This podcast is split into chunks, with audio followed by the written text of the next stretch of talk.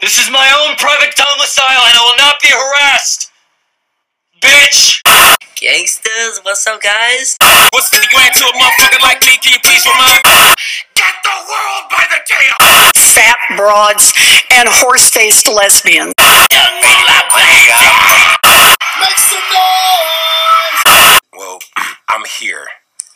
I'm cute as shit. Oh, whoa, whoa, skip. If you don't chew Big Red, then you. That's so horny. Nigga naked in the shower with your clothes on.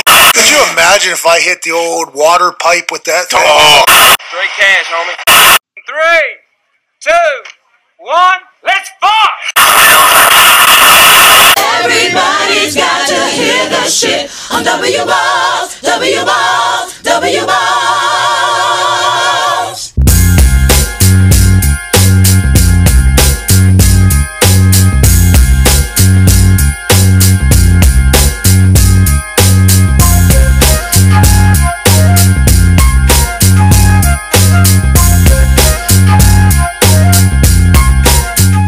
Okay, well, everybody, thank you for hopping on to another episode of the Do Not Listen to This Podcast. I am your host, Sam LaCrosse. Can you dig it? I can.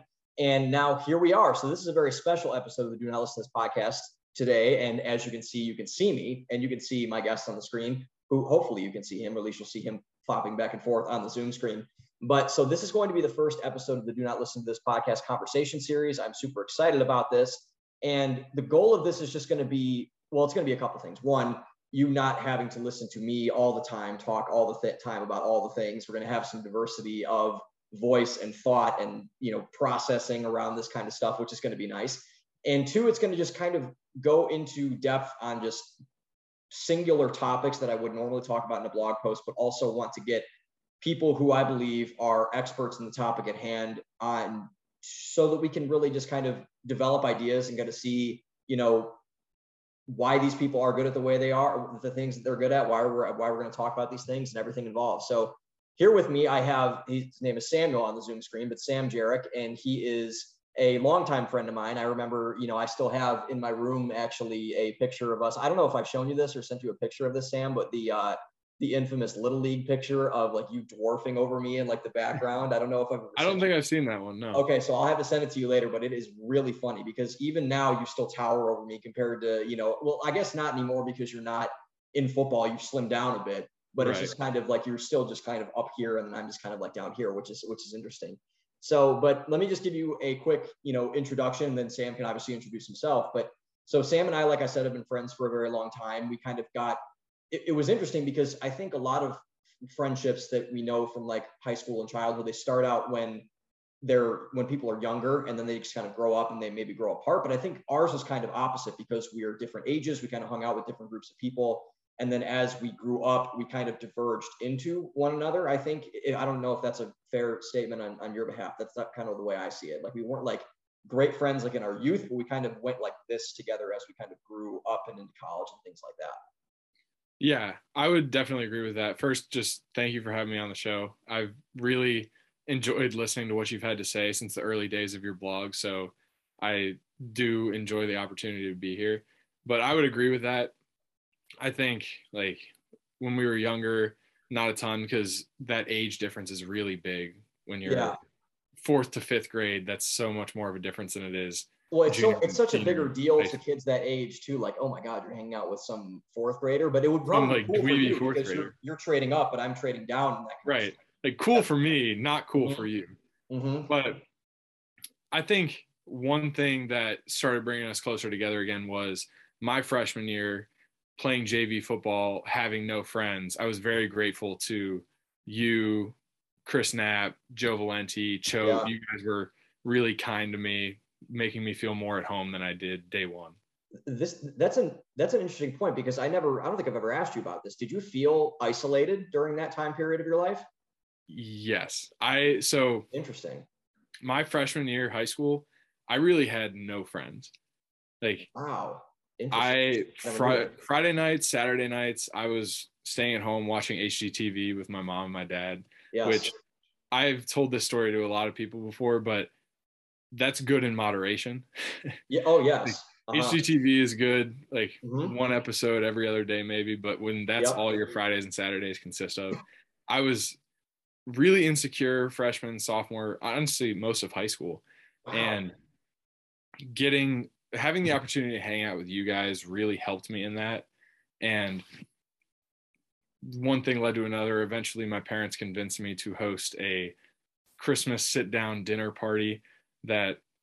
Oh, yes, I remember this. Yes. At first hearing the idea, mm-hmm. I thought was really lame, but ended up becoming a cool tradition that we became a did thing until 2019. Mm-hmm. And it all started because I was trying to make friends in my class.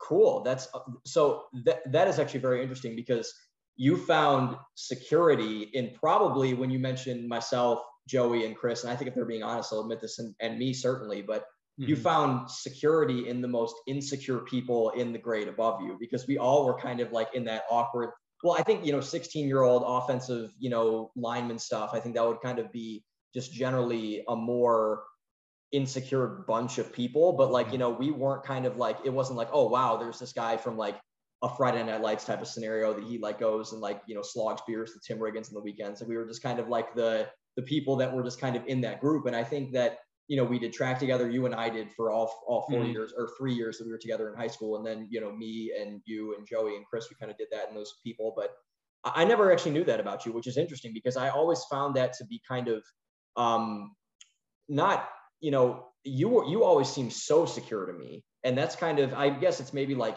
you show it on the outside, you feel differently on the inside, which is definitely mm-hmm. probably the case. But I think it's very interesting for people about that, because part of the reason why I think I'm talking with you about the stuff we want to talk about today is because I had that perception of you, which is always interesting because you never really know how someone is feeling until they tell you, I think, which is really, really cool and interesting. And I'm sorry if I, didn't understand before that, but it's very, very interesting to hear about that. Yeah. I had one thing I wanted to say. I don't remember what it was, but the second thing I wanted to say, mm-hmm. I'm in a social psych class right now, really been enjoying it. Didn't think I was going to like it that much, but one thing we've been talking about recently is self-monitoring and how the different ways you present yourself to different groups of people. And people that are high self-monitors are able to change the way they present themselves in different social circles. And I think that's something I've been doing since a young age, and especially being around you guys when I was a freshman, mm-hmm. trying to portray this confident front was important to the social capital of belonging to that group. Oh, the other thing I was going to say was part of the reason I didn't have any friends freshman year was friends in my class. You guys mm-hmm. were my friends, but mm-hmm. was because my three best buddies, Mitch O'Hara, Jeff Spencer, they both went to Catan. They all left. School. Yes. And then Matt Kelly, he was playing football on the freshman team. He had his own group of guys, mm-hmm. and it was hard. Yeah. Like, they kind of all naturally disappeared. Mm-hmm. And I think so. I want to kind of get into your background a little bit, because I think this kind of feeds into like what we're talking about right now. So for context, and obviously Sam, I'll let you speak to this too. So Sam is a year younger than me, like we've been alluding to this whole time, but Sam he's a very talented athlete. He always was. He was a really good football player primarily. And then he also did track and field and was very, very good in that as well. His dad played in the NFL for 6 seasons. 5. Okay. So 5 seasons in the NFL, went to Penn State, was very, very good at football. Mom, very tall, very nice, very athletic.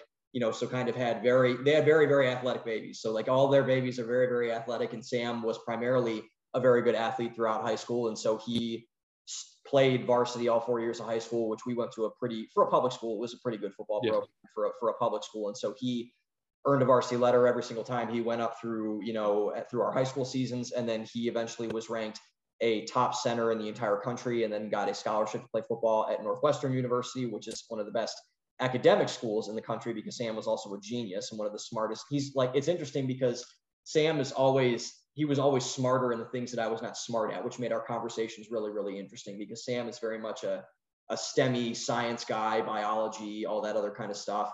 And so Sam, he goes on to play at Northwestern, and he actually, your roommate was Rashawn Slater, who now is a good friend of yours and is now an all-world tackle for the Los Angeles Chargers. You were just in California a couple weeks ago watching him play. And so that's very cool. And so Sam is also, he's like a gentle giant in the sense where he also is he's a very kind person. He's a very good person, but he's also a a killer on the foot. Like he likes to, you know, beat people up and do all the things that, you know, us meathead football people used to like to do. And Sam was really good at that. He was really good at both of those things.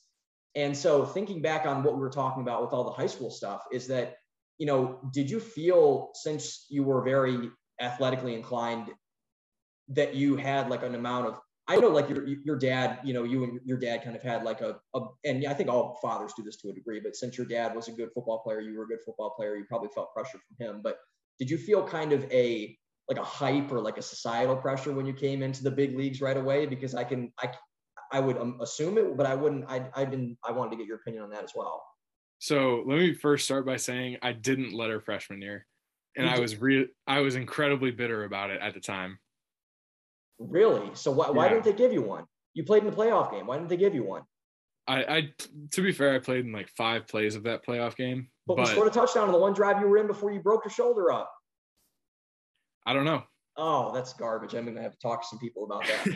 I think Frombach ended up crediting me with a letter, even if I didn't get it. All right, that's fine. Yeah, that's so fine. Frombach may have righted a wrong there.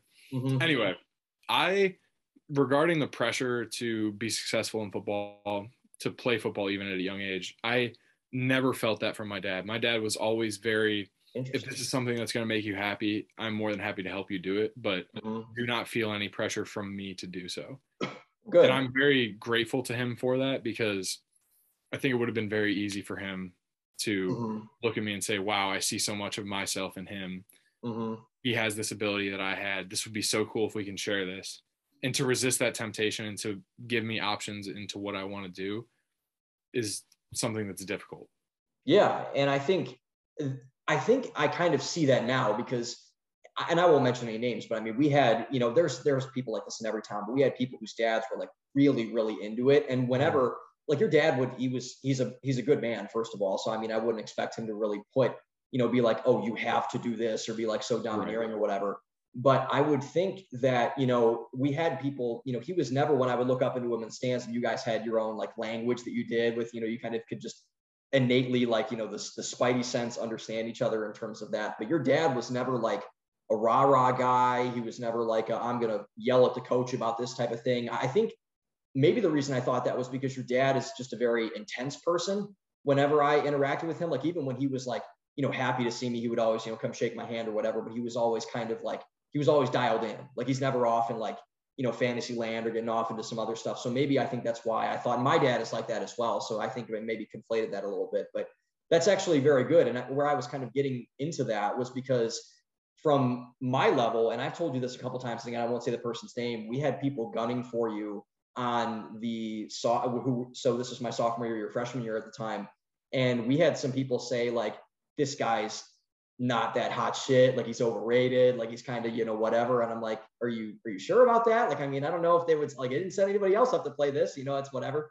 And, but you know, I think it's gonna, you know, so it wasn't like a team type of thing. Like, did you feel any pressure to kind of, you know, come up to everybody else and maybe prove yourself or something? Or was that not even a thing for you? Were you kind of secure in that aspect of it as well? So before I talk about the pressure from the team kind of thing, I want to talk about the signals with my dad in the stands, because honestly, those are some of my most fond memories of playing sports at all when I was younger. Well, you got a whole article written about this in you. I remember it was in the paper at one point, wasn't it? I think that was more just about talking through technique in my kitchen, something like that. But this, especially in middle school, when the coaches do not care a lick about what you do on the field, they give you the structure of the defense, but they do not care. Mm-hmm. Like he would give me, this was the club signal, like you were dancing in a club. Yep. He would instruct me to club rip the center. Oh yeah. This was cock nose. Mm-hmm. And the best thing when I looked into the stands was if he gave me, meaning I broke somebody's spirit. Oh and my God, that so was just awesome. Such a dominant performance in a game. Oh, that's like Braveheart shit. That's awesome. You crushed the other person. Wow. So honestly, those were some of my fondest memories playing football at any level, that the relationship with him, that he's helped me through so many different challenges throughout football. Like I cannot say enough good things about him for that. And I think the reason he came off as maybe reserved and serious in so many interactions that you and other teammates that I've played with in the past is because he wanted to make my football experience about me and not him. And that kind of goes back to resisting that temptation, because if you're that huge rah-rah guy, you're making your son's football game about you rather than spurring him on, encouraging him. Mm-hmm. So another thing among many that I'm grateful to him for. Yeah. Yeah. And I think another thing about that too, I think because your dad was such, you know, and he didn't get on, like when he would talk with you about football, because, you know, so Mr. Jerek, Sam's dad, he used to have these separate linemen practices. We both played offensive and defensive line in high school, primarily offensive line.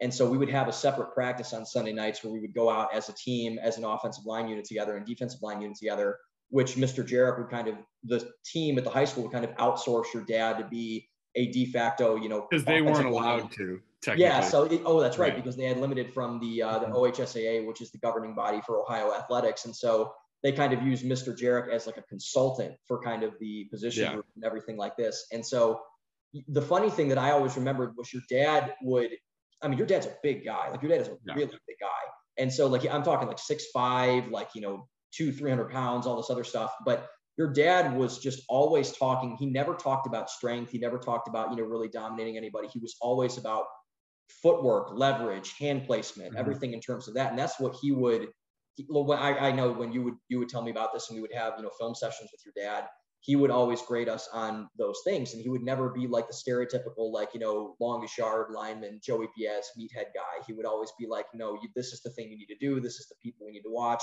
everything else. So your dad was a really big perfectionist in that kind of aspect of the game. He was really kind of, he respected the beauty of the way offensive linemen go about playing football. And I think that's something that I now even look at when I'm watching football recreationally, I kind of look like, oh, this guy's really high. That's why he got blowed up. That's why he kind of did everything else. That's kind of everything. It's always blowed up. I know, borrowing your dad. Yes. Borrowing your dad's phrase. Yes.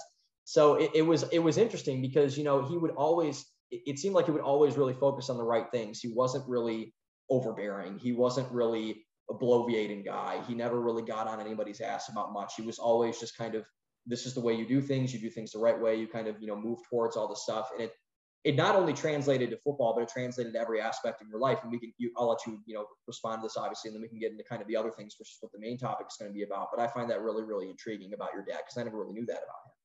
Yeah. One thing that I think is really telling about him is whenever we talk about him retiring from his career in law, I always thought he would want to coach football at whatever level he could, be that high school, college, anything like that.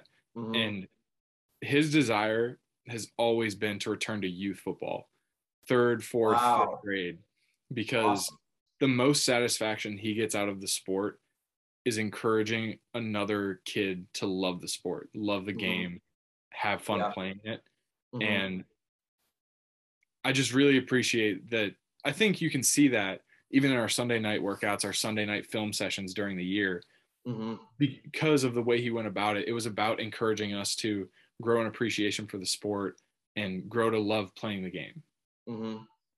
And I think, you know, because football, I think, is getting such an unfair rap right now in the mainstream because of like the CTE stuff and the concussions and, you know, all the other things going around with, you know, I don't know if it's the social stuff or it's everything like that, but you know, what's really funny listening to some of these ex-NFL guys talk, particularly when the CTE stuff was starting to get big with Junior Seau suicide. And, you know, you had a couple of other people like Mike Webster of the Pittsburgh Steelers, who was an offensive lineman, and everybody. And I remember specifically Mark Schlereth of now Fox Sports. He was at ESPN for the longest time. He was on a Cowherd show talking about it, and Cowherd, you know, kind of confronted him about the CTE stuff. And he was like, now that you know this information, would you go back and would you alter your career? And he said, no. Because it's like, you know, I think football benefited me in so many other ways. If I suffer this trauma, and you can obviously speak this better, you're a biology major, you can obviously speak this better than I could, but I think it's something uniquely intriguing about football itself. And then we can move on to some other stuff, but it kind of just bleeds into everything. And I think, you know, that one experience, and you can probably speak more of this than anybody I know, because you played it for literally your entire life up until a couple of weeks ago. And, you know, so you just finished your redshirt senior season at Northwestern, and you just kind of are now adjusting to the post-football Sam Jerek instead of the football student-athlete Sam Jerek version. But I've always found that very interesting when talking with guys that are really big football heads like you and I, particularly you, because you were actually good at it. And I was just kind of like average at it, but, you know, so I always find that interesting.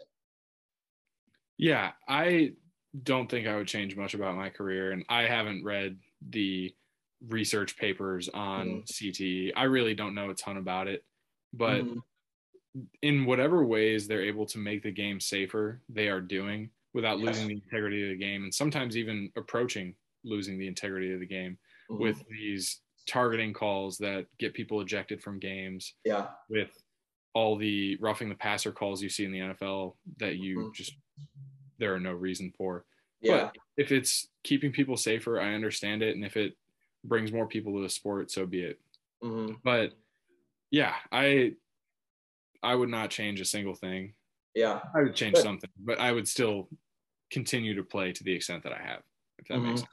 Yeah. So it's kind of pivoting off of that, but in the same kind of vein. So where did the academics, I don't want to say stress, but like, where did the push for strong academics, because you're also one of the smartest people I've met that's of our age group. Where did that come from? Your dad still, or was that your mom, or was that both your parents, or kind of everything else? Because I know they were both really involved in your life. So I didn't know if it was coming from one side of the house or the other. I think it was kind of a good cop, bad cop approach in a way. Okay. My mom was always encouraging me. If I was having a tough day at school or got a bad grade, that's okay. You're going to do better next time. And my dad was the guy who we would put our grades on the counter every day for when he came home from work. So for some reason, this one specific memory is really stuck in my brain. Second grade, we had to take OAT reading tests every Friday. Oh, the worst. And it was always out of 10 points. And put that on the counter along with any other graded work you had for the week. And if you had a bad grade, you would put it near the bottom and hope he didn't go all the way through. And if you got a 10 out of 10, you would put it on top so he would see it. But he knew that it was every Friday, so he was always looking for it. But if I had a bad grade on one of those, I was terrified for my dad to come home. Not because he would like hit me or anything. It was just the disappointment in his face. Like sometimes he would yell, but I think it came from both my parents, just in different ways. Okay. I was so like, again, I have to ask this with everybody who I consider really smart. What is a quote unquote bad grade on one of those things? Because like I like in college, I was like, you know, that I was friends with a lot of really, really smart women in college, and they would be like, oh my God, I did so awful on this test. I'm like, what'd you get? I'm like, they're like, an 89. I'm like, fuck you. Like, I mean, it's like, that's not a bad grade. So it's like, what was a bad grade to you back then? Like, what was kind of the line that your parents would be like, you need to step your shit up, or this is kind of like, okay for you, if you don't mind me asking? So the standard, once you got past like satisfactory, unsatisfactory in first, second grade, the standard was anything that didn't start with an A was unacceptable. A minus, okay, like we can deal with this. A was the standard. Oh wow. Okay, so that's kind of, so it kind of was, you know, both sides of your mom, your dad, everything else. So you had also very, you know, big. I would say, I don't know if, I mean, would you say stress is the right word for, you know, living up to those expectations on the athletic field and the academic field? There's certainly stress, but I don't know the exact word for it. It might be like eustress or something, but I think there's a positive stress that a lot of people do not enjoy being under. And I think at a certain point, those standards, whether they were academic or athletic, became my own standards. I think that's an important thing for parents to do in the life of their children, is to make them take over their own standards for living. Yeah. Does that make sense? Yeah, no, totally. I do understand that. I definitely agree with that. And the reason I ask is because, and this is kind of getting into more of the topic of, you know, that we wanted to dive into today, is that, you know, you were, you know, you didn't only have, you know, a lot of, you know, you were very, very good in a couple of very, very important areas, but you were also, and it's rare that you see that. And I always kind of have a joke. I think I might've told you this once or twice, but it's like, you know, you were kind of one of the annoying people in high school that kind of, you know, everything was like in the line with all this other stuff. And I know it's never like that, but like from the outside looking in, like you have like the Maxwell twins, and you have Corder Osansky, and then you have you, and you have a couple other people that are just like, you know, everything is kind of coming into center with them. And, you know, I think it's very interesting because, you know, it's something, you know, it's also like, it could be something you get jealous of, obviously, because you're like, you know, well, fuck that guy. He has, you know, his, all the stars aligned with him. He's got like really good, you know, athletic ability, really good academic ability. He's really into, you know, his faith, which we can get into later, all the other things that kind of happen with that. But, you know, where did kind of, I would say the, how did you kind of able, how were you able, I should say, to strike the balance when you really had all those things coming into you, whether that was, because, I mean, the thing that I would get mad at when I was in college, especially, and maybe this is because I went to Ohio State, you went to Northwestern, where the academics are much harder than Ohio State's were, but, you know, people would always say like, oh, you know, student athletes, they have, you know, it's, you know, they have people to pay them to do their homework. They have all this other stuff going on for them. And I'm like, do you realize how hard that these people work? Like, in all this other stuff, they have the life of a full-time student. They might have, you know, they might have stuff going on at home. You never know what's going on behind that curtain. You might, they have, you know, their school stuff, especially if they are in a hard degree, which like you were in, a lot of, I would say most of probably your teammates were in a relatively hard degree. And so I think it's just being the, you were the one person who I would say that kind of really had all of the positive qualities of what I would call like a balanced life, but you also had a very deep balanced life, and you were really kind of into all of those in, I would say, a really profound amount, I would say, because you were also what you, like I said, you're a really good student, you're a really good athlete, you're really avid in, you know, you always supported me in my charity endeavors, which I'm very, very grateful for. You were always really, you know, good in the social aspect. You were good in your, you know, your religious aspect. You were good in a bunch of things. So was that ever kind of something you ever thought about, or was that just kind of like so innate to you at a time, particularly when you left your home and you went to become a college student? You're just like, this is who I am, this is what I do, this is kind of how I need to go about my life. And I don't know if that was a loaded question or not, if you understood what I was trying to say, but I was always really curious that I wanted to ask you about for sure. Yeah, so there are a couple of different things I want to respond to there. First, like all the different talents you just mentioned, abilities, God has been very good to me. And it's easy to forget that when you see success in your life, that it's not your own doing. I think it's God has blessed me with the ability to do a lot of cool things. So I'm grateful for that. And that's important to remember. Yeah. Then talking about people paying others to do their homework, that really does not happen at Northwestern. I can't testify to other places, but the only time that I've seen people pay others to do their homework, it was other teammates that they were paying for their homework. Okay. Yeah. Typically, like a walk-on would be getting paid by a scholarship player to do his homework. But then again, even that is super uncommon. Yeah. It's most of the guys get their stuff done when it needs to get done. Then, and I mean, you went to a program too, where like your head coach, I mean, he's like all about that kind of stuff. Like, I mean, he's a Northwestern guy, so he knows the standards. So you guys probably had that beaten into your brains, whether you wanted to or not, from Coach Fitzgerald up there, I would imagine. Yes, certainly. And most of the guys on the team are not in incredibly hard majors. I think, not to bash these majors at all, but communications and LOC were the two that most people on the team would fit into. Yep. And then economics would probably be third. Then we have a couple site guys, journalism, couple pre-med guys, and then some engineers blow me away. I do not understand, believe me, me too, how they do any of that. Yeah. But Fitz is my football coach, Pat Fitzgerald. Yeah. Yep. I just wanted to let listeners know if they didn't know. I was just a coach, Pat Fitzgerald, Northwestern football head coach, all world Northwestern player when he did play, now the head coach, and a very, very good one, if I say so myself. I completely agree. And every time we have our first day of class, after a practice, he'll say, okay, what are the rules? How do you get good grades? You go to class, and then everybody answers, go to class. And then everybody answers, go to class. Oh, cool. And so he was always very much about get your stuff done. There's no excuse for not getting your schoolwork done. You have more than enough resources at your fingertips. So he was very good for that, I think. And so what you were talking about, transitioning to college and continuing to maintain that balance, it's difficult when you've been the big man on campus, so to say, for so long. Like in high school, I was always this dominant player, always got grades that I was happy with. And not to be that guy, but in high school, I really didn't study that much. I studied in certain classes that I needed to. Yep. AP Bio, AP Chem. But like most of that came really easily to me. And then getting to Northwestern when school no longer came easily to me. Mm. Everybody's smart here.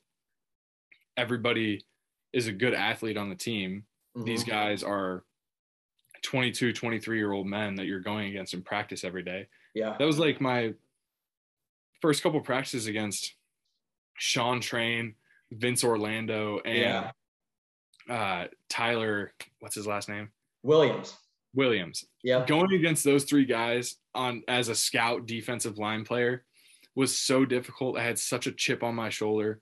Yeah. But I think it's a similar concept getting to college where you're not that guy anymore and you kind of have to reestablish an identity because you can't just be the guy who's good at everything. Mm-hmm. Yeah. That's not what you're going to be throughout your whole life. Mm-hmm. So it took me a little while to find my identity. And I think something that's been important for me has been whatever group I've been a part of. This is kind of getting off topic, but whatever group I've been a part of, whether it was football or different biology majors, I've liked to have something that was a little different from the stereotype of that group membership. Like for football, I enjoy being more academically inclined than some of my teammates. I enjoy being the team nerd, like having that reputation. Yeah. For other biology majors, I love having my classics minor, having that interest in history that so many other people don't enjoy. And I know other people in biology have different minors and different interests too, but I do think there's something to be said about, even if you're not going to be the absolute best at whatever group membership you're in, having something that makes you different is important in establishing membership to that group and in establishing a particular identity in that group.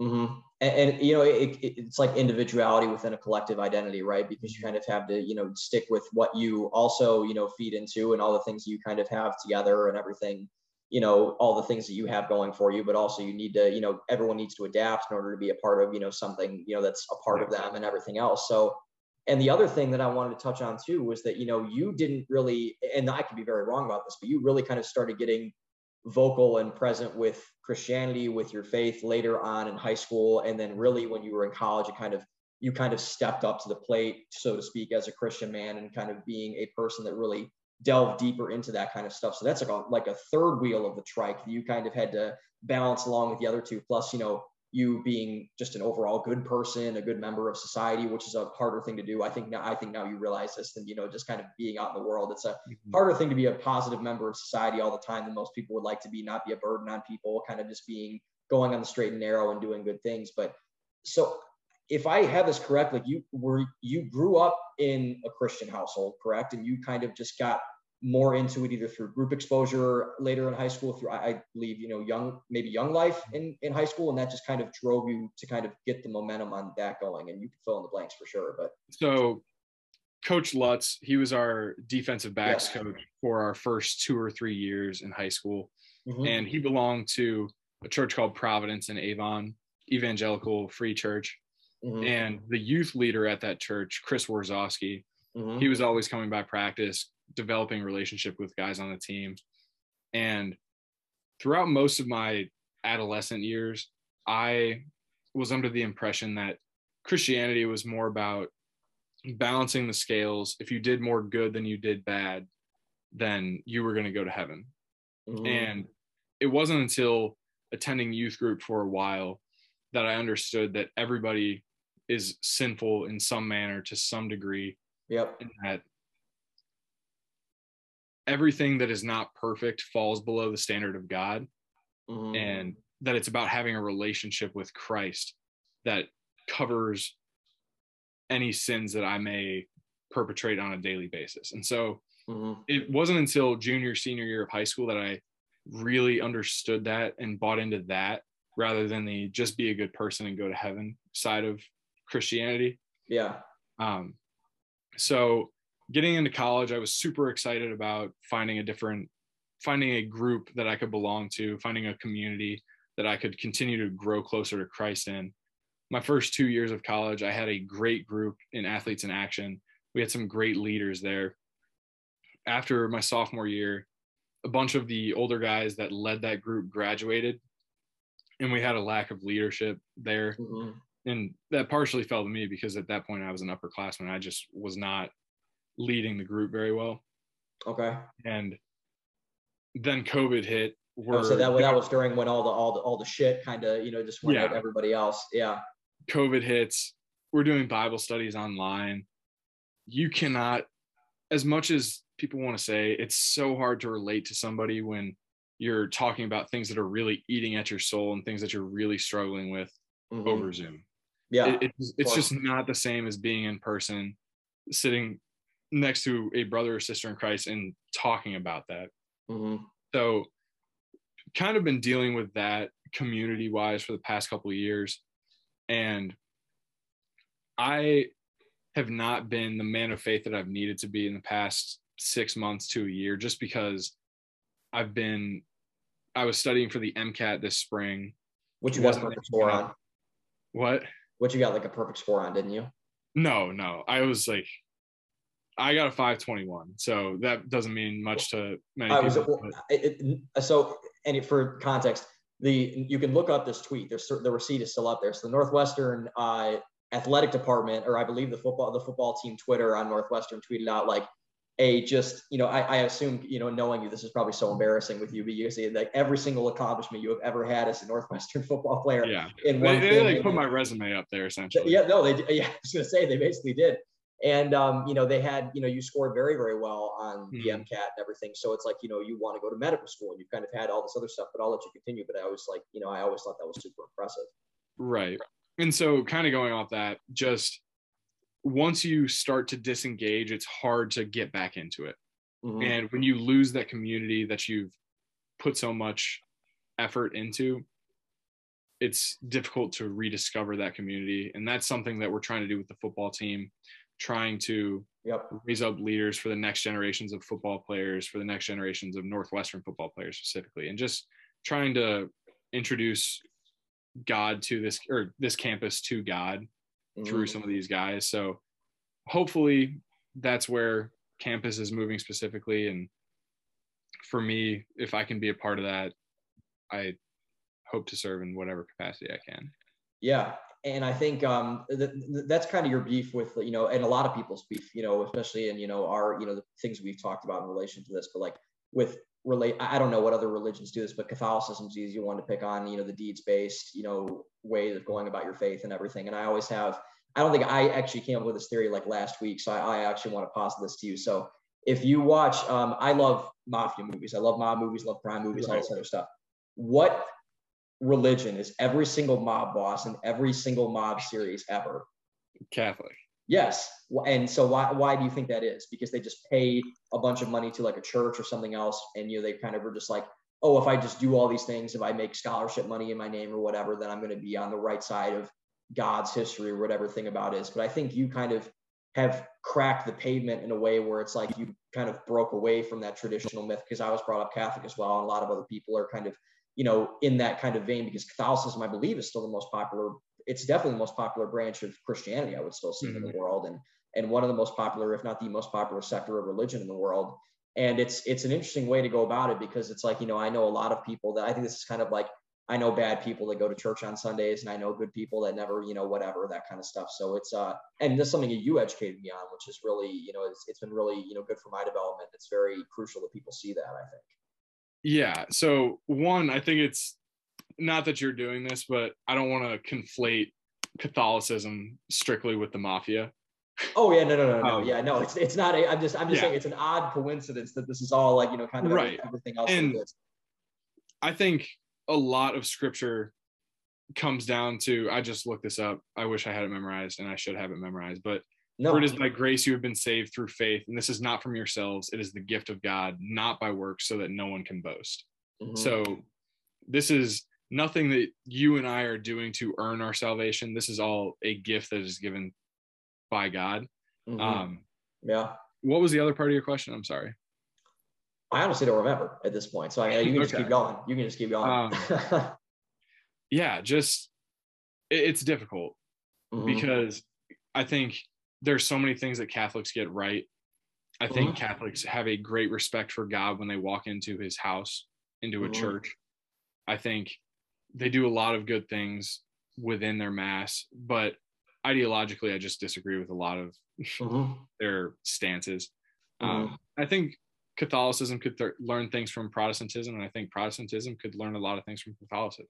And to make distinctions that completely eliminate one group or the other from salvation, I think is a mistake and something that some people do. But it's all about having a relationship with Christ, and it's easy to forget about that when you get caught up in the bustle of whatever your day contains. But I think for me personally, it's about trying to anchor my life around God and not just like sandwich a little bit of time with him at some point of the day. It's about making decisions throughout the day based on what he would be doing. Yeah, right. Trying to become more like him through that. Not like carving out like a 15-minute, you know, calendar thing on your Google Cal or something where you can just be like, oh, yeah, I got to do this now, you know, kind of thing. Right. Yeah. And then you just forget about it the rest of the day. And I do think there's value in finding specific time to spend in work, to spend in prayer, whatever that looks like for you. But it's not a 15 minutes, then the rest of the day is mine. It's the whole day is his, and he's going to use you in whatever way possible. It's kind of like, it's not just church on Sunday, rest of the week, completely forget about it. Yeah. Same concept. And that's actually, I think, a perfect jump off point. So it's like, I think we've touched on your football aspect, just your academic aspect, just your faith aspect, kind of, you know, wrapped a bunch of things in one. But the common trend that I think with these that I wanted to kind of focus this on and kind of relate it to like a broader discussion is that these things are hard. Like, I mean, these are very, very hard things to, you know, commit to and kind of really, you know, because being a collegiate athlete is very hard. Being a collegiate student athlete is very hard. Like being a collegiate student athlete does all these volunteering and he wants to really dive personally and in a community of faith and everything like this. But, and I think I have kind of a two-part question, you know, with, you know, kind of jumping off of that. So it's why these things are you choosing to be balanced in, and why are so, because a lot of people are other kind of quote unquote balanced with other easier things, you could argue, because they go out and they have fun with their friends and they party and they drink and they do all these other things, which again, it's not, I'm not, you know, trying to shit on those people or anything else, but it's like, you have chosen this path for a reason. Other people have chosen the other path for a reason. So why did you divert from, you know, because you could have done that. There's a lot of people I knew, you know, in college, and I'm sure you knew at college, that kind of did that path. And that's the path of the majority, in my opinion, is people that, you know, commit themselves to be doing those things and having the quote unquote college experience and whatever that kind of goes along with that. And maybe that's a luxury you weren't afforded necessarily because you had so much commitment around a lot of things, but why did you deliberately choose to align your life around those things really from a younger and more, what was traditionally like an immature age to kind of be, you know, now where you are this person who is so, I think, looked upon very highly by myself and by a lot of other people. Do you know, like, do you have a reason for thinking that is, or is it just kind of random, or what do you think it is? So first, to talk about the drinking social aspect, I think for me, first of all, let me just say I've indulged in my fair share of drinking and haven't we all hanging out with friends while I've been in college. Maybe not to the same degree that you're talking about, but my attitude on that started probably freshman, sophomore year when Elder would give his talks to the team. You don't go to a party, you get caught, you're suspended. Yep. And I, throughout high school, had a really rigid belief that nobody should be partying. Nobody should be doing any of this because I hadn't done it. I hadn't experienced it. I didn't know how fun it was, frankly. And I remember there was one day, I think you and I had gone to Applebee's for dinner or something. And you took me by a party. You took me by a party in Highland Park, something like that. And we were there maybe 20 minutes max. And I was like, oh my gosh, this is a high school party. This is sweet. That was at the judge's place, wasn't it? I think this is all coming back to me at this point. Yeah. Yeah. This is all coming back to me now. Yes. I remember this. So go ahead. And even that taste of it, I really enjoyed, but didn't change my overall attitude toward other people doing it. And I think one of the big mistakes I made in high school and being a captain of the football team was how harshly I took a stance against people partying. I think looking back, I alienated some people, and people resented me because of that position I took. Mm-hmm. And I wouldn't change the overall position that people shouldn't be going out because I don't want them to get suspended from the team. But if I could go back and kind of shake myself a little bit, just a little more empathy and willingness to look from other people's perspectives, just to be smart. Mm-hmm. Don't do anything stupid. Don't drink and drive. If you're going to do something small, just with your friends. Anyway, that's a tangent. No. Getting into college, especially freshman, sophomore year, when you have Gen Chem, Orgo, I should have spent more time studying. And I really didn't go out a ton. I can count probably on one hand the amount of times I went out freshman and sophomore year. Mm-hmm. Should have spent more time studying, spent a lot of time sleeping, playing video games, doing whatever. But that being said, I really just did not have the opportunity to do so my freshman and sophomore year. Mm-hmm. Junior year, had a little bit more of that opportunity. Started going out a little more, and I was 21 at that point, so that makes things a lot more accessible. Especially in a place like Chicago. Right. And now you have to, everybody that has a fake ID has a fake vaccine card to go with it because your name that's right. Even if they're actually vaccinated, it's a whole mess. Really? Anyway, so if they're vaccinated, they have a fake vax card? Because their ID that has their real name on it. Oh my God, you're right. Yeah. That is hysterical. I never thought of that before. So they have now, I wonder what that market's got to be huge at this point. There's got to be people making serious money doing that kind of stuff. 100%. Oh my goodness. That's a ridiculous, but so funny idea, but go ahead. Mm-hmm. I'm sorry. So I think my going out partying experience culminated this past year when I was studying for the MCAT. It was the whole week, 4 to 6 hours studying a day. Mm-hmm. Saturday, take a full length test, which is 7 hours, and then just blow off steam that Saturday night. Yeah. And kind of getting into that habit was bad for me. Mm-hmm. And I only recently realized how bad it was for me. Mm-hmm. One, that it's not a good habit for myself personally, but two, it's not representing the kingdom of God very well. Mm-hmm. And people continuing to see me out. Not to bash people for going out, because I think there's certainly value in that, spending time with other people, just not wanting to get too close to a line that's been drawn. Yeah, it's just kind of, it's a lure though, for sure, to your point. Right. There's an attraction to it that a lot of people have, that everyone has, I think, in their, heart of hearts. If they, we all want to have fun, we all need to blow off steam. We kind of, want to have that aspect. And there is kind of a communal aspect of doing it, especially when you're drinking is a team activity at the end of the day. Right. Like you don't, people don't, often when they want to have fun drinking, they just don't get one of these, bottles on my back shelf and just say like, I'm going to have myself a fucking night up in here. They go out and they do it somewhere with people, Exactly. It's community based, it's social. And for academics and athletics, at least, talking about some of the things that I have tried to commit my life to, those are sometimes more solitary. Academics are definitely more solitary. A lot of the time you're studying by yourself, unless there's a midterm or final coming up, then those are some of the times that you get into groups. But that's a difficult thing that you often don't have the pleasure of enjoying with another person. Yeah. And then athletics, first of all, a lot of people aren't blessed with the opportunity to compete at the level I have. So that's just not an option for many people.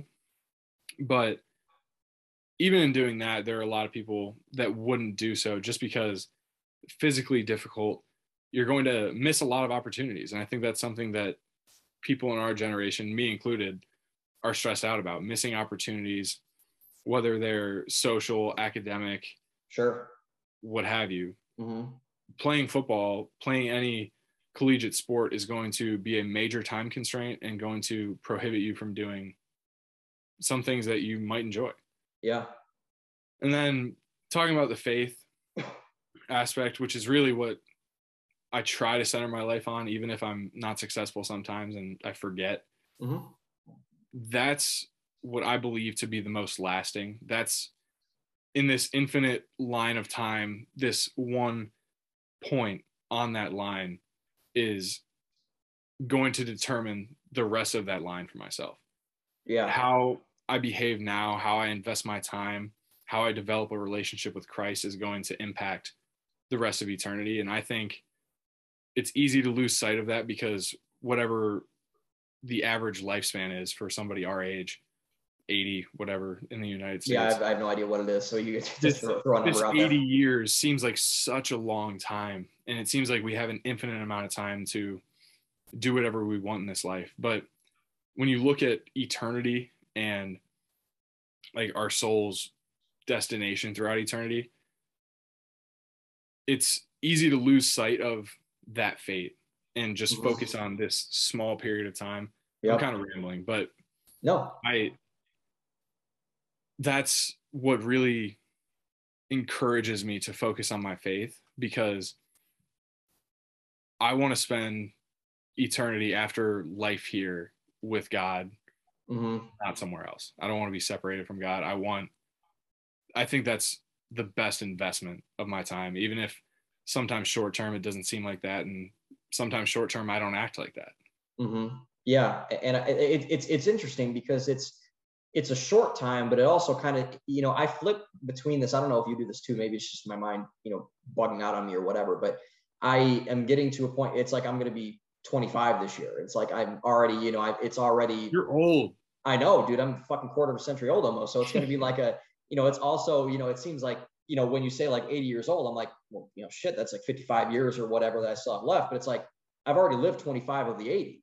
So it's like a kind of, you have the long and the short kind of coin flip thing that you're kind of going back and forth on. So, and I think that's kind of is a good thing to, talk about, is that, what compels you to do all of these quote unquote hard things? Is it the aspect where, whether I think people, whether they're religious or not, they say like, okay, I only have a finite amount of time here. I'm going to really just kind of invest in the things that matter. Or is it just kind of that's the way you were brought up culturally in your house or in kind of, your family or our hometown that we shared together? Or what is it? What's the drive? Like, what's the compelling thing to do all of these things that people don't have that unique chemistry like you do of kind of alchemizing them? I don't even know if it's a fucking word, like bringing them into one, one entity of a life philosophy. So what's the internal motivation for you, if you have one, to do that and to make those kind of sacrifices?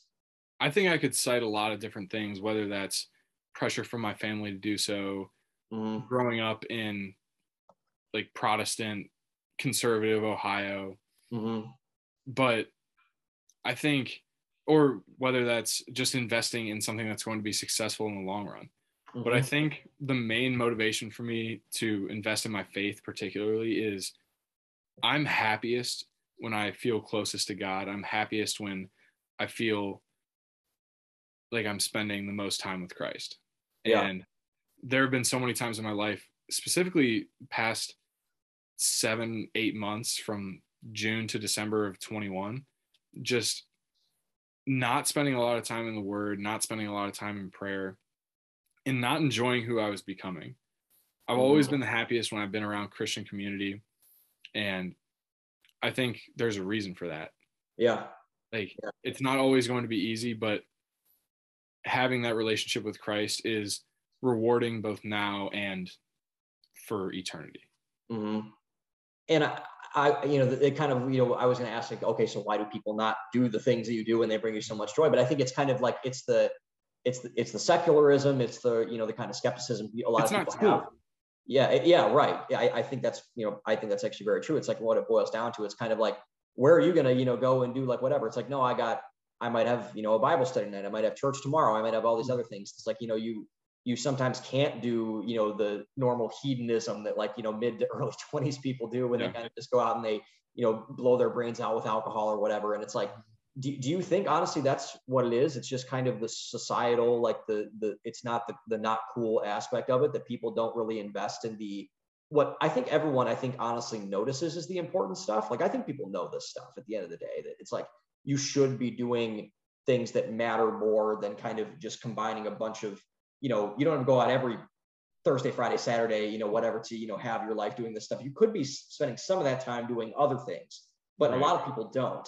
And do you think it's just kind of the societal pressure, the cool factor that kind of drives people away? Or do you think there's, you know, another aspect to that? Because I think that's definitely a part of it for sure.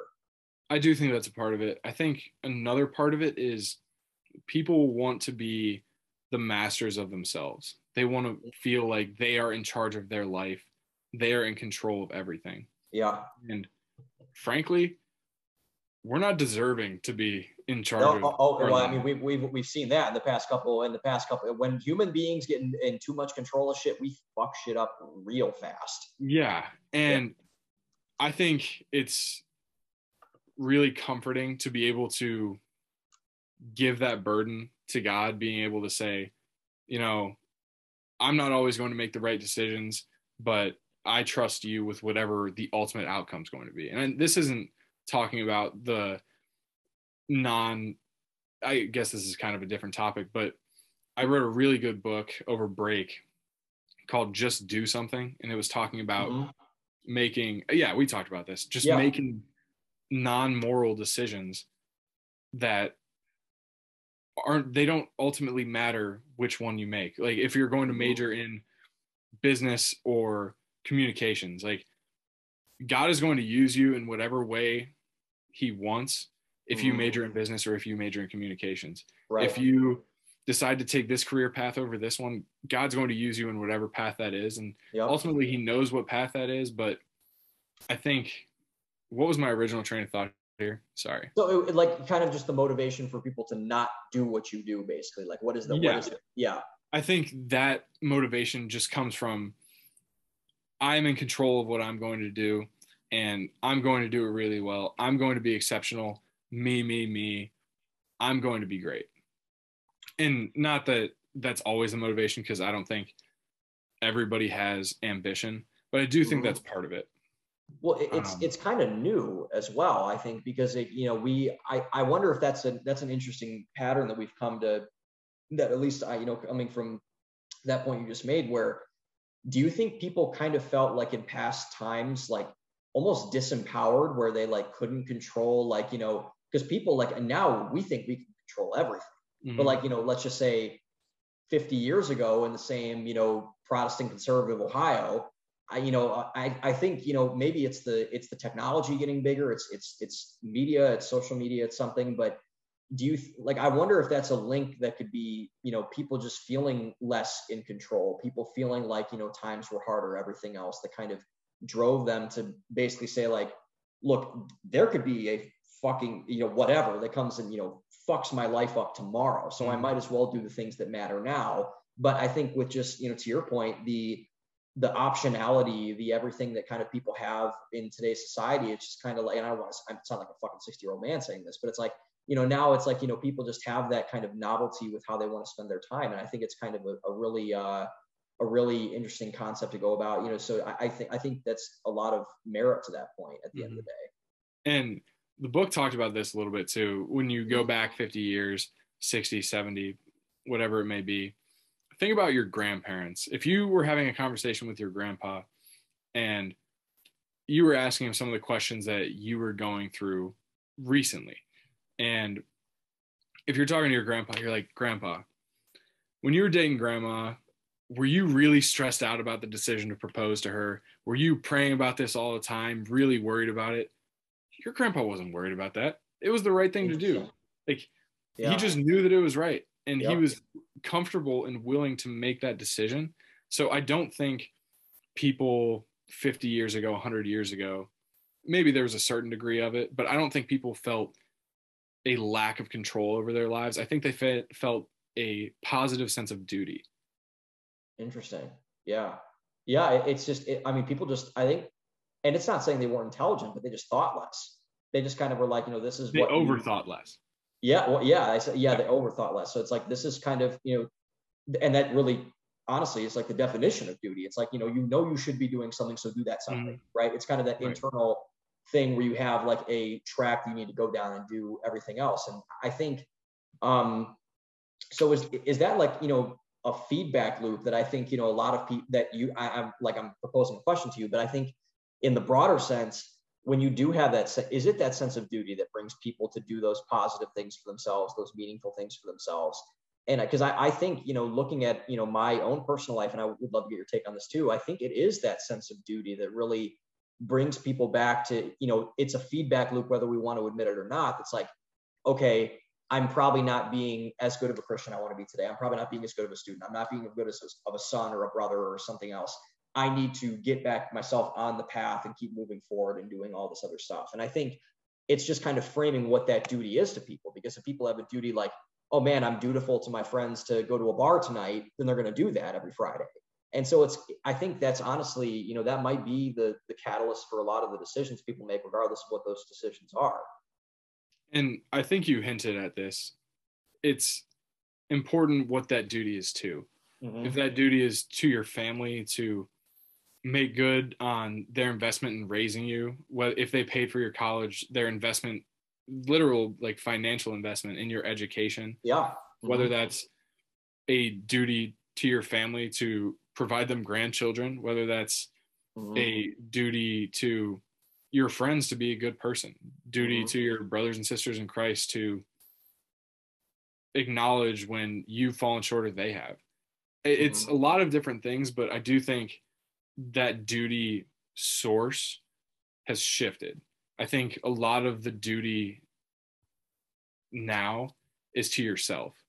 And yeah. because the duty is to yourself, a lot more people are okay with not living up to that standard. Mm-hmm. Because I personally think it's a lot easier to fail yourself than it is to fail somebody you care about and love. Mm. Like, I would fail myself 10 times out of 10 over failing my mom. Oh, yeah. Oh, for sure. Yeah. Yeah. I would fail myself over failing God 10 times out of 10. I mean, when you say your mom and your God, those are like the two people you can't, like, that was right. The ones you could not fuck up under any circumstances. And there are just so many less obligations to solidified figures in your life nowadays, I think, and so many more independent obligations that there's no accountability there. Is that like just, you know, you observing other people in relationship to like their families? Are you talking about like, you know, kind of people, you know, being more distant from their families or close to their families, or is it more just a generalized sense of that? I think it's partially being more separated from your family, but mm-hmm. I also think it's just culturally what our values are as a society right now. Yeah. Okay. Yeah. I agree with you. I think it's everything's just becoming so decentralized and so disassociated from a lot of different things. It's just so hard for a lot of people, I think, right now to kind of pay attention to really what, you know, we just don't know what a lot of that stuff is for ourselves anymore. Mm-hmm. And I think it's kind of, you know, when I think both of our points, it's like, it's a what master do you serve question at the end of the day. Yes. Yeah. Yeah. So I know you have a Catan game to get going to. That's very important. I don't want to mess that up. So, oh, dude, we have plenty of time. So we'll end on, I think two, these are going to be, I think, interesting for me to figure out, and, you know, I'll probe a little bit myself, but so when you look at this kind of lifestyle you've constructed for yourself, this value-oriented system that's, you know, buttressed by duty and all the things you kind of do to support it, what are the positives and negatives you've seen with how the construction has worked? Like, what have you gained? What have you given up? If you could, I know you said and this is, no one says yes to this question. If you could change anything, would you change anything? Like, what are kind of the positive negatives? What have you gained from doing this? And what have you given up from this? And kind of where do you sit in your head mentally and emotionally and spiritually with all that? So I thought about this a lot graduating in June. And I visited my brother during spring break, and he attends Ohio State. Yep. And big Buckeye Donuts fan, like all of us. Oh my gosh, Buckeye Donuts. But seeing how much fun people have at state schools was something I felt like I missed out on in going to Northwestern. Yep. Not that people don't know how to have fun here, but if you're flipping a coin, just probability wise, random student at Northwestern, they're much more likely to be in the library at 7 a.m. on a Saturday morning yep. than finishing a party at a fraternity. Right. Yeah. Right. Literally. But in going to Northwestern, I think that's one of the things I gave up, part of that social aspect, because in high school, I wasn't going to Northwestern. I didn't make that decision based on Northwestern's social reputation. Right. I went there based on their football and academic reputation. And I think I gained through that. I think I gained a good education, some continued discipline and work ethic, which I think I can always continue to work on. Mm-hmm. And the guys that I've built relationships with here at Northwestern, I would not trade that for the world. Yeah. There is not much in my life that I would do to give up the men that I've played with, the coaches that I've played for. Mm-hmm. So that's another thing I think I've gained. In between that, you know, studying on a Saturday night, giving up some of those social opportunities. You know, I have church on Sunday morning, giving up some of those other Saturday night opportunities I would have if I weren't studying.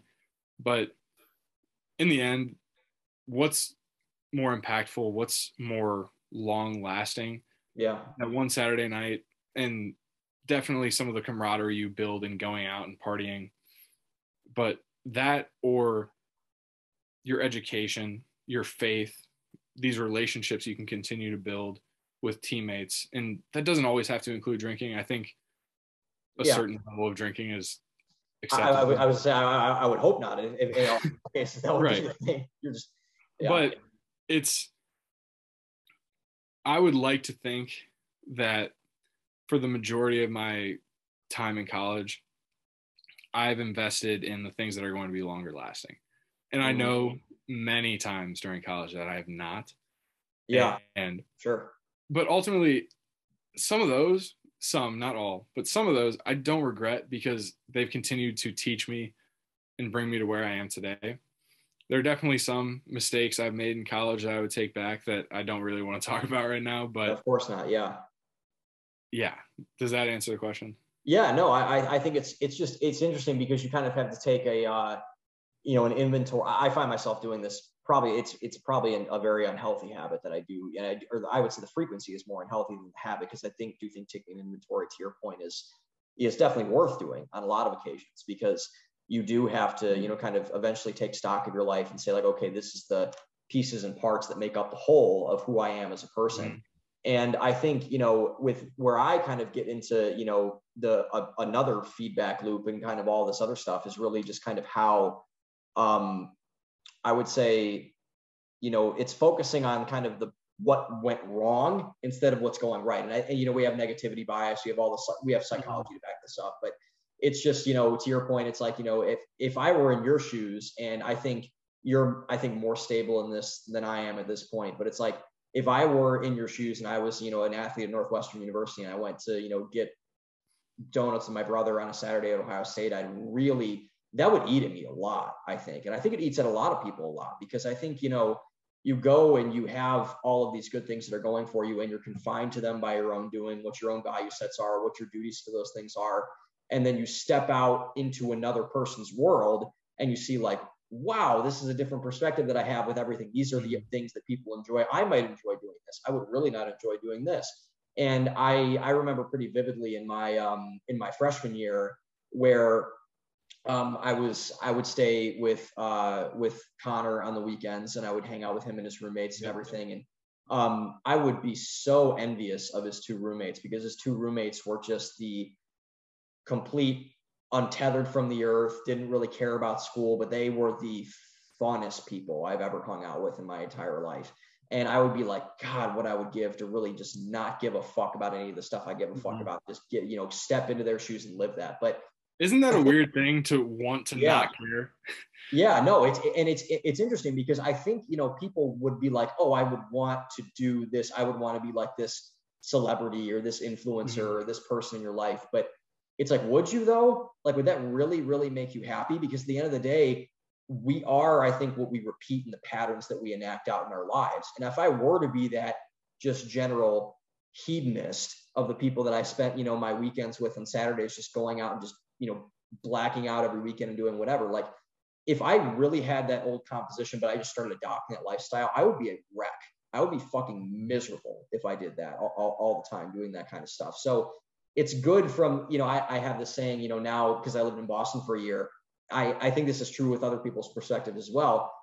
I'd like to visit there, but to live there, I would not like to live there. Mm-hmm. So in other people's, lives, would I like to visit? Sure, I'd like to visit, but would I like to live as that person in that person's lifestyle? I would say an emphatic no for almost every person. And these are people I respect, by the way, but I think it's, these are, kind of things, if I were to say like, would I want to be this person's life? It's like, I don't think I would at all, to be quite honest with you. And I think, I don't know if you think the same way, but, looking at that from that perspective, I think it's definitely, that's where I come down on that situation for sure. Yeah. And I think my brother would be the first to tell you that when I visited him this spring break, that slight, not so slight envy that I had of his life at Ohio State was eating at me. He was a great witness. Yes. And too much. But that being said, like looking back on that, he does a way better job at thriving and caring about the things that he cares about. Yes. In Columbus, his young life community, his schoolwork, his friends, all of that. He does a way better job thriving in that community than I think I would. And I'm incredibly happy for him to do so because he loves Columbus, loves the area. He has such a great time there. And I was not meant to be there. And I think he is. Yep. And that's something important for me to remember, at least when I'm looking at something that I would desire more in this moment. Yeah. And it's, it's people are placed different, in different places, different situations for different reasons, to your point. And I think it's like and that's kind of what's cool about us as humans is we do, we're all not meant to be, we're not cogs, we're not widgets. Like we're not all meant to be, kind of the same person plug and play into whichever situation we're going to be. We're meant to be different people. We're meant to kind of be, a different type of, person than the next person. That we'd all be really, really fucking boring if that was the case. And I think it's kind of just seeing that, okay, this person's living this type of life with these type of values, and that's okay. This person's living this type with this type, and that's okay. Right. I think developing that it gives you a very, very good sense of security. And I think that's something that especially, us as 20 somethings growing up in America now, people are just our age are just missing that to such a degree. And it's, the easy one to pick on is the political stuff, because I mean, people politically, they just like, if someone thinks, steps on one landmine that they lay for them, something else, they just get blown to pieces. And, but it's not even that. And, it's hard to not get caught up into that cycle of judgment of other people based on what they think is correct or what they think is right. And if you can avoid doing that, in my estimation, then you're going to be so much happier than the next person that's doing that. You're just going to be you're not going to be free as a bird, but you're just going to be like, you're just going to be happier at the end of the day. I mean, if you don't the less you care about how people live their lives, the more happy you'll be living in your own. And talking about missing out on what other people are doing, you can't do everything in life. Mm-hmm. Yep. You cannot live every experience that somebody else is going to have. Gotta pick. You're going to have trade-offs, and that's fine. And you pick what you think is going to be best for you in the long run, and that's awesome. And commit to it.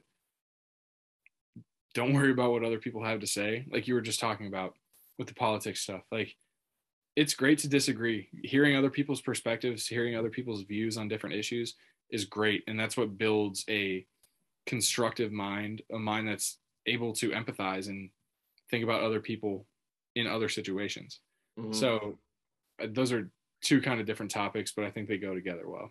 Of course. Yeah. And I think the last question, I think, especially now we're talking about bringing other people into this conversation, I think it's, so this lifestyle, this balance you've created, this, with these different types of things you like to do in your life and other people's, frankly, if we're talking in a broader context, how has this affected your relationships with people? I know you kind of touched on it with, both your parents and your brother and your teammates and everything, but how has this either alienated you from other people or brought you closer to others? And are you okay with each of those aspects, being alienated by some and being accepted by others? So I think it affects, I think the things that I do affect different people differently.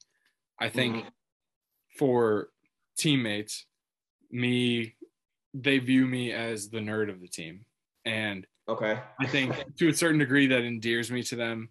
And I'll talk their ear off about biology, physics, chem, ancient Greece, ancient Rome. I'll talk their ear off about any of those all day. But I think overall it endears me to them. There are probably some people that keep their distance from me for that reason, but and I think that's fine either way. I have kind of learned that, I guess I'm still learning, but people, you can't control their responses to you. Yeah. And you do what makes you happiest that isn't going to negatively impact other people and is continuing to serve God. And that's all you can really ask for in life. Then if you're talking about like academic friends, different people in that circle, they look at me as football Sam, like the jock guy. Yeah. That isn't completely stereotypical jock, but I think that's the lens through which they look at me. You're just the big lumbering bearded, you know, football guy that's also likes to talk about the periodic table on occasion. Exactly. Yes. And I think for people that know me well, that endears me to them because, like you've talked about a lot tonight, that is a difficult thing that I'm continuing to do along with things that they're doing. And I think that endears me to people I know well. But for people that I don't know well, I think that keeps them away from me because they look at me as that jock, and it's easy to stereotype when you don't know somebody very well. Right. And that's another thing as a society that both society and I need to do better. Getting to know people better rather than just making quick judgments on them based on a certain group they belong to. Yeah. Yeah. I mean, I think it's, you know, your life is, at the end of the day, it's the sum of your relationships. I think it's the sum of, you know, the people you spend the most time with, the people you spend the most, you know, having conversations like this, doing everything else, you know, kind of just seeing the investment of what you care about and seeing how other people react to it and feed off of it. And I think, you know, when people can understand that and realize that, which I think you do, to your credit, I think that's just kind of, it's a recipe for, again, just more, I hate using the word happiness because happiness is just such an overused word now, but it's like, it's true. You know, I think it's, you know, it's just kind of, you know, it's a recipe for living a good, productive and constructive lifestyle. And I think that's, you know, something that not a lot of people get, but hopefully, you know, people listening to this and all seven of them that are out there that are listening to this now, hopefully more now that you're on it. But, you know, my first celebrity cameo of podcast experience. Celebrity. You can't hear the air quotes, whoever's listening. And I think, yeah, so I think it's important to, you know, just, and I don't know if, you know, this will be the last thing we touch on, but like, I feel like when I think, you know, of these things with myself, you know, it's hard not to feel like you're the only person that thinks this and that you're going insane by thinking like a certain thing about a certain thing or whatever. And you just kind of talk to somebody and they feel that and you're like, you can feel the weight lifted off your shoulders when you breathe. I'm like, oh, thank God. Like, I mean, you know, this other person thinks this about this as well. And I'm not the only person thinking about this. And it's a comforting feeling, but it's also, you know, kind of good to see that people also are taking care of themselves and investing in what they truly believe is important, whether I agree with it or not. I mean, people just kind of, you know, go and they say like, I want to live my life this way. And I think this is good for this reason and that reason. And I'm like, okay, that's power to them. Yeah, that's right. That's good. You have, you know, there's the thing called sovereignty that I think a lot of people are forgetting that we have over. A lot of people want to give away sovereignty. Make my decisions for me. No. Bad idea. Oh, I'm with you, but I do think a lot of people don't like the burden of decision making. Yeah. So a lot of people are kind of shunning sovereignty in a way. Wow, that's interesting. Don't value it. Yeah, it's a shame, and I think that's you know, I hate to leave it kind of. I don't want to leave that on a cliffhanger because that's a really interesting point, but. It's, you know, I don't know, just, I think honestly seeing that you have, I think it's reminding people that you have sovereignty, you have that ability to kind of decide what you can care about and what everything else. You don't have to give a fuck about something that you don't care about or something like that. Right, like, you don't. And, you know, it's just kind of, it's interesting that people, you know, they buy so much into that stuff, but hopefully it's like they can, you know, eventually as we kind of grow and we age, we see that really all the stuff that goes on in our personal lives and all this other stuff, a lot of it doesn't mean anything other than what we make out of it. Then it's going to be, you know, the better that we see that now versus seeing it when it's like, oh wow, we're really stuck in this shit now and we're like 50 and we can't really change everything about it, you know, with like, you know, whatever. You're 50, so, you got 20-year-old kids and yeah, it's like, well, you want to make a change to your life. I mean, it's gonna, yeah, it's gonna live in a shack or move to Tahiti or some other, you know, something like that. That's really what I care about in life. So it's but. All right. Well, you know, Sam, I'll have you stay on after the Zoom so we can, you know, debrief and whatever. But, you know, again, thank you for hopping on, man. I thought this was a great conversation, and I think it's a great way to yeah, I absolutely. I would love to have you come on again. We'll kind of get to, hopefully we'll, I don't want them to get too sick of you quickly. They've already gotten sick of me. So I want to retain favor in the listeners' minds. Yeah, so, no, you are the Mike Tyson, the punch in the mouth to start out this new era of the Don't Do This Media brand. So Sam, thank you for coming on. This is a great conversation. And, again, thank you for coming on and hope to have you on again soon, my man. Awesome. Thank you, man. All right. To my listeners, own the day, open your mind. Have a good one, guys. See you next week. Hopping, stopping, hopping like a rabbit. When I take the Nina Ross, you know I got to have it. I lay back in the cut, retain myself. Think about the shit and I think it well. How can I mix my grip? And how should I make that nigga straight?